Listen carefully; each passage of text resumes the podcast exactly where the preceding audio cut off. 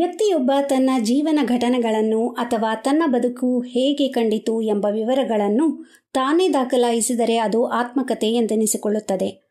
ಸಾಹಿತ್ಯದಲ್ಲಿ ಒಂದು ಮುಖ್ಯ ಪ್ರಕಾರವಾಗಿ ಕಂಡುಬರುವುದು ಆತ್ಮಕತೆಗಳು. ಬರವಣಿಗೆಯಲ್ಲಿ ಅತ್ಯಂತ ಕ್ಲಿಷ್ಟವಾದುದು, ಆತ್ಮಪರಿವೀಕ್ಷಣೆಯ ಮಾರ್ಗವಾಗಿ ಇದು ಅನೇಕ ರೀತಿಯಲ್ಲಿ ಪ್ರಕಟಿಸಲ್ಪಡುತ್ತದೆ. ಉದಾಹರಣೆಗೆ, ದಿನಚರಿ, ಜರ್ನಲ್ಸ್, ಬಖೈರುಗಳು, ವೈಯಕ್ತಿಕ ಪ್ರಬಂಧಗಳು ಮುಂತಾದವುಗಳು. ಆತ್ಮಕತೆ ಬರೆಯುವವರಿಗೆ ಒಂದು ಸಾಮಾಜಿಕ ಜವಾಬ್ದಾರಿಯೂ ಇರುತ್ತದೆ. ಏಕೆಂದರೆ ಇದು ಅವರೊಬ್ಬರ ಕಟ್ಟುಕತೆಯಲ್ಲ ಅವರೊಂದಿಗೆ ಬಾಳಿ, ಬದುಕಿ, ಅವರ ವ್ಯಕ್ತಿತ್ವವನ್ನು ರೂಪುಗೊಳಿಸಲು ಕಾರಣರಾದವರ ಕಥೆಯೂ ಹೌದು. ಆತ್ಮಕಥೆಯನ್ನು ಬರೆಯುವುದು ಎಂದರೆ ತಮ್ಮ ಜೀವನದ ಪರದೆಯನ್ನು ಸರಿಸಿ ಸಮಾಜದ ಮುಂದೆ ಇಡುವುದು. ಒಂದು ರೀತಿಯಲ್ಲಿ ತಾನು ಬದುಕಿ ಬಂದ ದಾರಿಯನ್ನು ಸಿಂಹಾವಲೋಕನ ಮಾಡುವುದು. ಆದರೆ ಹಾಗೆ ತಮ್ಮನ್ನು ಕಂಡುಕೊಂಡ ಬಗೆಯನ್ನು ಹೇಳುವ ರೀತಿ ಆತ್ಮಪ್ರಶಂಸೆಯಾಗಿರಬಾರದಷ್ಟೆ ಮುಖ್ಯವಾಗಿ ಅವರ ಬದುಕನ್ನು ಕೆತ್ತಿ ತಿತ್ತಿ ತೀಡಿದ ಕಾಲಘಟ್ಟದ ಸಮಾಜದ ಚಿತ್ರಣವನ್ನು ಕೊಡುವಂಥದ್ದಾಗಿದ್ದು ಹೇಳುವುದನ್ನು ಪ್ರಾಮಾಣಿಕವಾಗಿ ಹೇಳಬೇಕು. ಸುಮಾರು ಹದಿನೆಂಟನೆಯ ಶತಮಾನದ ಕೊನೆಯವರೆಗೂ ಆತ್ಮಕತೆಗೆ ಒಂದು ಪ್ರತ್ಯೇಕ ಅಸ್ತಿತ್ವವಿರಲಿಲ್ಲ. ಜೀವನ ಚರಿತ್ರೆಯಲ್ಲಿಯೇ ಅದು ಸೇರಿ ಹೋಗಿತ್ತು ಹತ್ತೊಂಬತ್ತನೆಯ ಶತಮಾನದ ಆದಿಭಾಗದಲ್ಲಿ ಅದಕ್ಕೆ ಪ್ರತ್ಯೇಕ ಅಸ್ತಿತ್ವ ಬಂದಿತು. ಆತ್ಮಕಥೆಗಳನ್ನು ಬರೆಯಲು ಅನೇಕ ಕಾರಣಗಳಿರಬಹುದು. ತನ್ನ ಜೀವನದ ಸ್ವಾರಸ್ಯವನ್ನು ಇತರರೊಡನೆ ಹಂಚಿಕೊಂಡಾಗ ಅವರಿಗೆ ಅದು ರುಚಿಸಿ ಸ್ಫೂರ್ತಿದಾಯಕ ಅಥವಾ ಪ್ರಯೋಜನಕಾರಿಯಾಗಬಹುದು ಎಂಬ ಭಾವನೆ.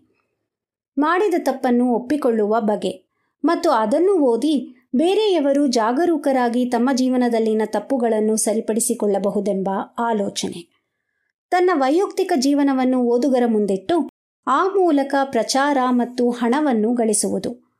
ಕಾರಣ ಏನೇ ಆಗಿರಲಿ, ಇಲ್ಲಿ ಮುಖ್ಯವಾಗುವುದು ವ್ಯಕ್ತಿಯಲ್ಲಿನ ವಿಷಯಗಳನ್ನು ವಿಶ್ಲೇಷಿಸುವ, ಸಂಯೋಜಿಸುವ, ಗ್ರಹಿಸುವ, ಆತ್ಮಶೋಧನೆ ಮಾಡಿಕೊಳ್ಳುವ ಶಕ್ತಿ ಇರಬೇಕು. ನಿಷ್ಪಕ್ಷಪಾತ, ವಾಸ್ತವಿಕತಾ ಪ್ರವೃತ್ತಿ, ಅಲಿಪ್ತತೆ, ಕುತೂಹಲ ಈ ಗುಣಗಳನ್ನೂ ಅವನು ಹೊಂದಿರಬೇಕು.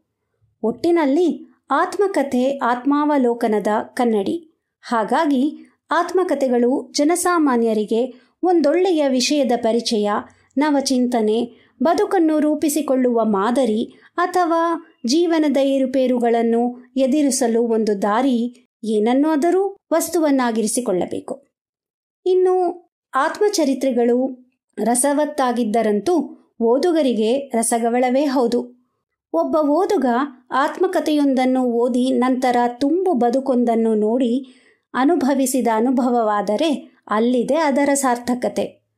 ನಮ್ಮ ಕನ್ನಡ ಸಾಹಿತ್ಯ ಕ್ಷೇತ್ರಕ್ಕೆ ಆತ್ಮಕಥೆಗಳ ಕೊಡುಗೆ ಅನನ್ಯ.